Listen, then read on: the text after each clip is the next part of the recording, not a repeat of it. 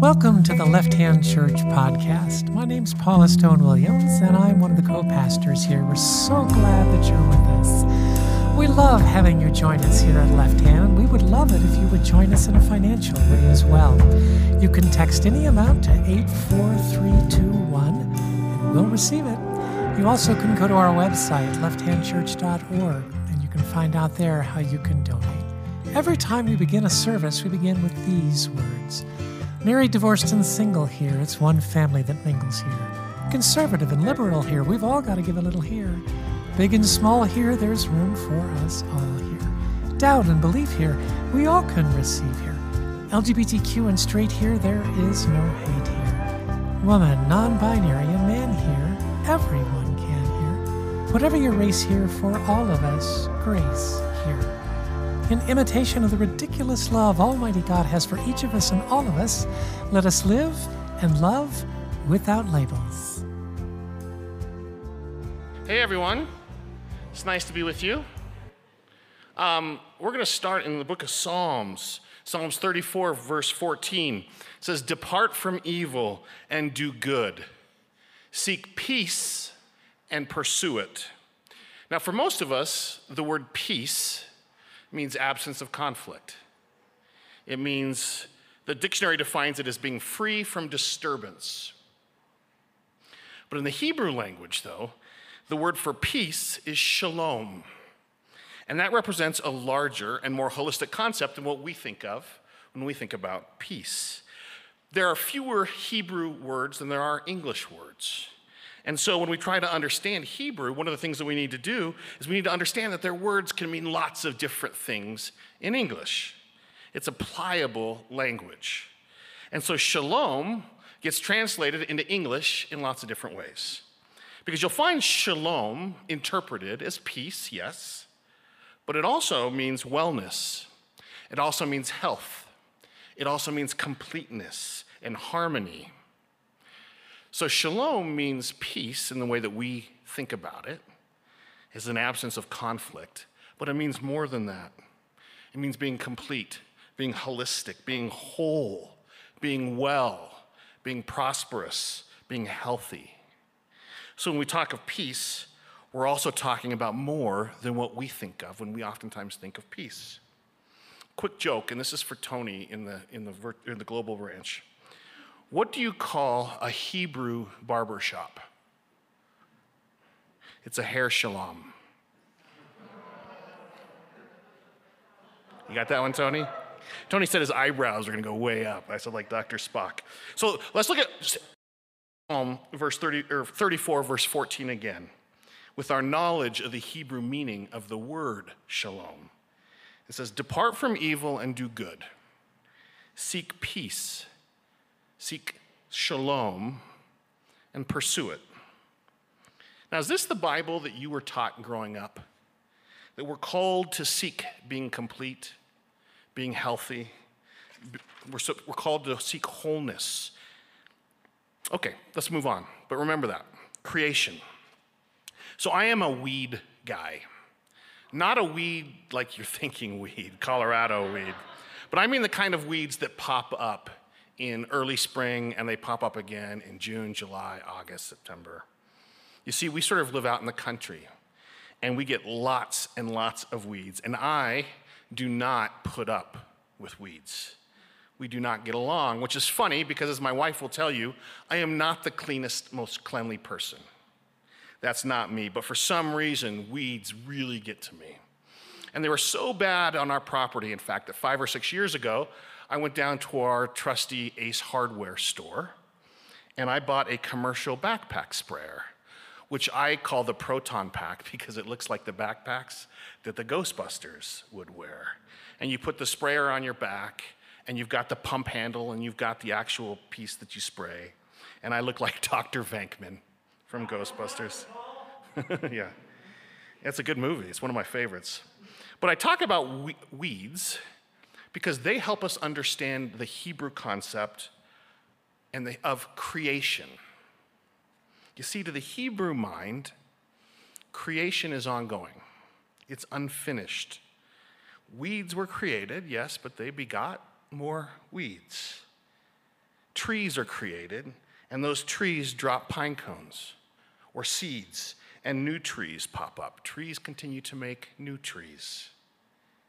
It's all part of creation. Animals are created, yes, but as we know, and much to Bob Barker's chagrin, cats and dogs oftentimes create more cats and dogs. It's all part of creation. People are created and they create more people. So, in the Hebrew mind, creation is going somewhere. It's not a static event, it has an energy to itself, it has a life force to itself. So, to an ancient Hebrew mind, creation is active, it's going somewhere, and human beings are placed into the middle of the story. In the midst of this big, mysterious creation, God plants us. God plants you. God plants me. God shares God's unfolding creation with us. So we're inserted into this creation story that is going somewhere, that is moving, that's ongoing. And, when, and within this sort of flowing creation story, we're called to do what? To pursue shalom, which means peace, yes, but as we've talked about, it also means wellness, health, completeness. Okay, so we've talked about two primary concepts before that we're placed into an ongoing creation story, which is an ongoing process with its own pulse, with its own sort of forward energy and we're told to pursue shalom, or seek peace and wholeness and wellness. So, if we have those two concepts down, I'm going to introduce a third concept. A third concept is this that central to the Hebrew consciousness is the sense that we're both incredibly frail and temporal and made of dust and hair and fingernails. But we're also so much more than that. We're packed with the divine. As it says in Psalm chapter 8, it says, God has crowned us with honor and glory. So humans are a fascinating mix of frailty. We're here for a few years, and then we go back into the ground, and yet we're crowned with honor and glory. There's a sense that humans are capable, capable of extraordinary things. We are created in the image of God, after all.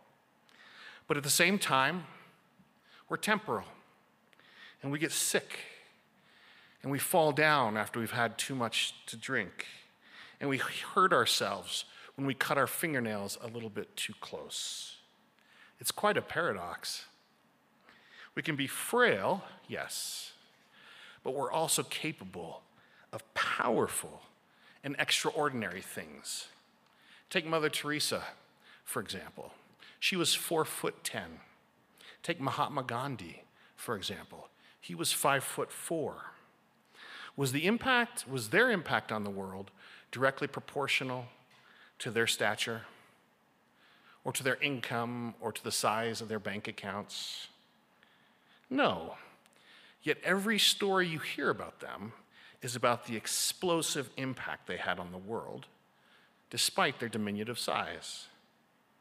And at the heart of the gospel is the idea that people, you and me, were capable of extraordinary things. We all have different skills. We all have different talents. We all have different abilities. And it makes sense because God has crowned each of us with glory and honor and placed us into the middle of an ongoing story, a story that is moving forward, that has an energy to it. And we are told in the midst of this creation story that you and I have been dropped into the middle of, that we are to pursue shalom. We are to pursue health and wellness and peace. And churches, in my experience, don't talk about that enough. And it's absolutely central to the way that Jesus would have understood and thought about the world. These concepts, in many ways, are the Hebrew concepts or the Hebrew worldview. Now, when I was 18 and a senior at Longmont High School, which is just across the street, I was asked to participate in the school's um, male beauty pageant. It was called the Mr. Trojan contest. It was. And the, the mascot at Longmont High School is the Longmont High School Trojans. Get your mind out of the gutter. And so, so think about like the Miss America contest, but with much less talent and way more objectification. And it was just as cringy as you're probably imagining. It was something that the popular kids did, and I was shocked, honestly, when I was asked to do it. And I said no. I said it's too objectifying and it's too degrading, and that I thought we should all abolish the Mr. Trojan contest. Yeah, no, not really. I said I'd do it. And it was a really big deal at my high school. Um, kids, it was held on a Thursday night, and the entire school sort of descended on our auditorium, and kids, lots and lots of kids would show up. And the competitors, we were all too cool to want to win externally, but, but all of us really wanted to win. And there were three uh, portions of the Mr. Trojan contest. The first is evening wear, which is like a tuxedo or you get sort of dressed up. The second was swimwear. And then the third was talent. And the order of the competition was first evening wear, second talent, and third, and I kind of hoped I didn't get to this point, the swimwear competition. And so I went to the local J.C. Penney's which is a way you could say that you're 45 years old without saying you're 45 years old. And I picked up a swimsuit and something for the evening wear competition. And I knew I needed to come up with a talent quickly for the talent portion of the talent show. And I can't dance, and I can't play the guitar or sing like Heather Lynn, which I sure wished I could. So I thought and thought and thought and finally came up with an idea. I was going to learn to play an instrument in one day. And when I say one day, I really mean about three hours because I don't have the patience to sit there all day and learn. And so, what instrument did I learn to play in about three hours? It was the harmonica. So, I spent the Saturday before the Mr. Trojan contest learning to play one song on the harmonica. And I figure if you're going to learn to play one song on the harmonica, there's really only one song that you can play. And so that was Oh Susanna. So I learned, and while I didn't sound like John Popper from Blues Traveler, uh, I at least got to the point where I think people could tell that I was trying to play Oh Susanna on the harmonica. And I was excited to play. After all, I'd worked on it for almost a half a day, and I was ready to show the world my new talent. So I show up to the Mr. Trojan contest, and I am nervous but totally cool, right? Totally cool. And while I'm sure you all know that I cut a dashing figure on stage, I was wearing a button up and tie that made me look like I was an Olive Garden waiter for the evening gown portion of the contest. And I got cut after the, yeah, thank you. Mm. After the first portion of the contest. And at first, while I was relieved that I didn't have to do the swimwear portion of the evening, I was a little disappointed that I didn't get to display my newfound talent and play Old Susanna on the harmonica. And I have not picked up a harmonica since that day. Well, fast forward 27 years, and I have some good news. I am going to play Old Susanna on the harmonica at our open mic night on Thursday. And it will be, it'll be a real full circle moment for me. No, no, we want people to show up. The question was if I was going to do it in swimwear, and the answer is no, we want people to be here. And it's a, it's a silly story, and it's a quick story, but one thing is true. We are all given strengths and talents and abilities and skills in partnership with God to move creation forward. And while playing the harmonica may not be my talent, sometimes I think standing up here and joking about things like that is a talent. So I ask, what are you going to do with the energies that God has given you? What are you going to do with the energies that God has given you? You know, I talk about this a lot, but I think it's important.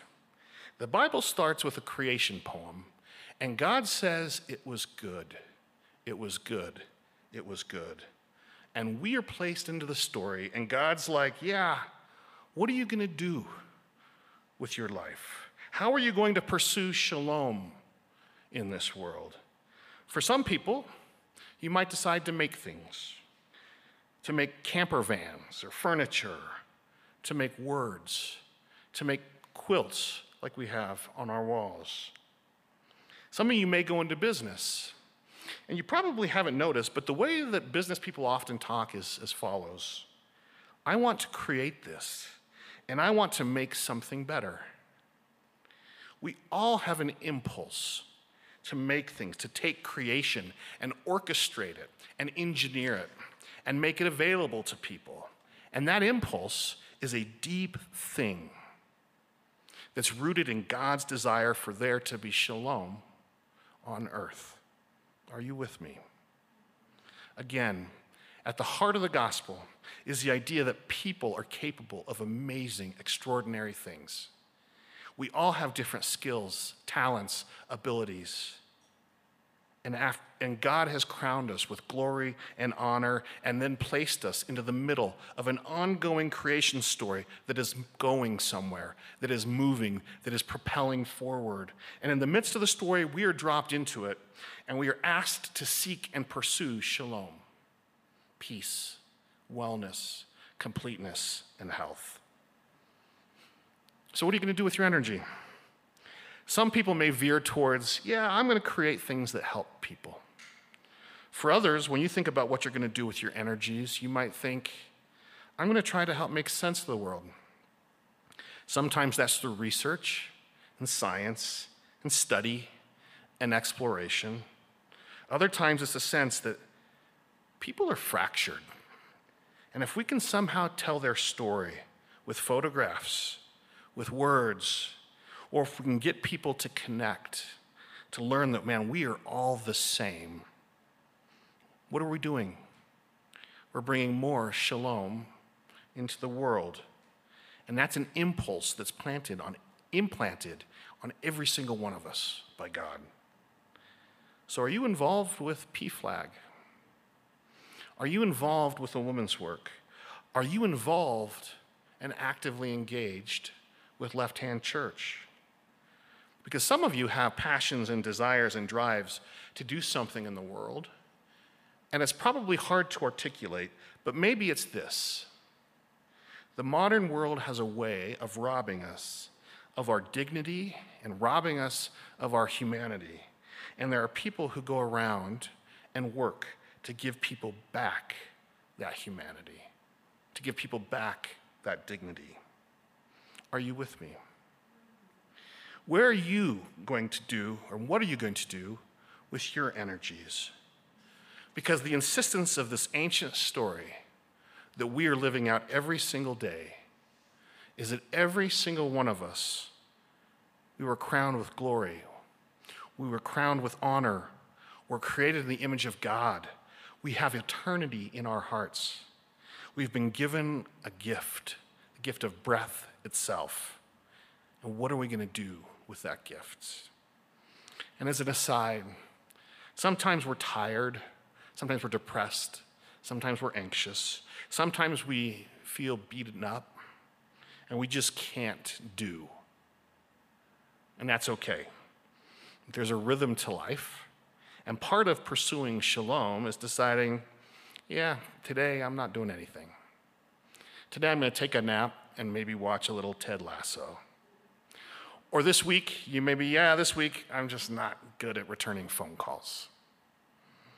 I'm not going to worry about doing, and instead I'm just going to worry about breathing deeply today. There's a rhythm to life. We're called to pursue wholeness and wellness, and that means it's okay to rest sometimes. But there are other times when we want to roll up our sleeves and we're in the middle of it. It's not one or the other, because it's crucial how and where we spend our energies. So, what are you going to do with yours? Because here's a question for each of you Does this community here speak to you? Because we could use you.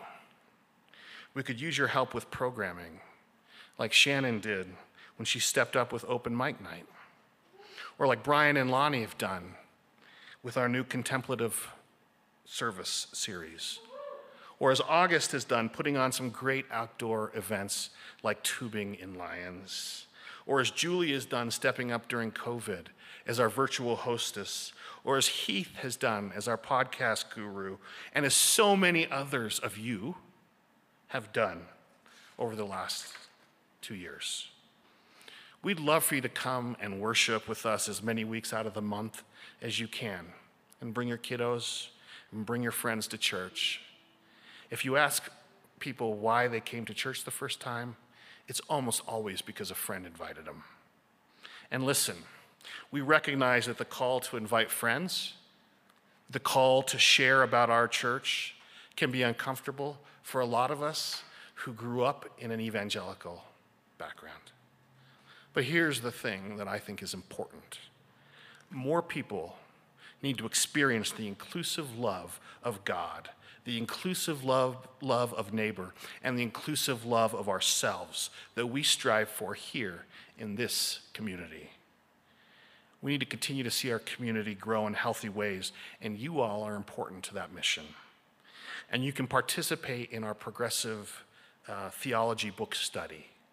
You can come to our community dinners this Thursday at 5:30 right next door, and then we're going to move over here for open mic night. You can go to the contemplative services. You can go to our sharing circle serve as a weekly greeter, serve on the hospitality team, help run slides in service, organize social dinners or drinks after church. Wouldn't it be amazing if one person said, Hey, each week I'm headed over to Mod Market out on the patio, and I'm just going to have an open invite for anyone after service who wants to come and join? And share about all of this on social media, your neighborhood social networks, because this church community needs you. And why you? Well, you actually are crowned with glory and honor. And if this place helps you experience shalom, then it's a place that's worth serving, even if you have to listen to a little old Susanna every now and then before you find it. Let's pray. God, we bring before you our energies, the way we act and move and be in this world. I ask the people here that have been caught up in spending their energy on things that don't bring them shalom have clarity. I pray for those that have been beaten down by the world, who have brought into the lie that they have nothing to contribute or give. We think of how we are each crowned with glory and honor, and how we are made for so much more. And help remind us of the fact that you love us just the way we are we think of those that are stuck in inaction, in the paralyzed catatonic state that comes when we're just frozen where we are. We ask that you show us all mission and calling. And it's in Jesus' name we pray. Amen.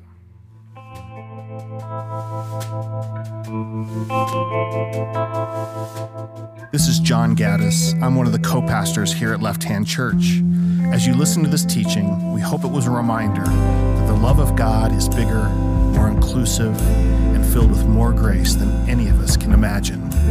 There is truly room for us all here.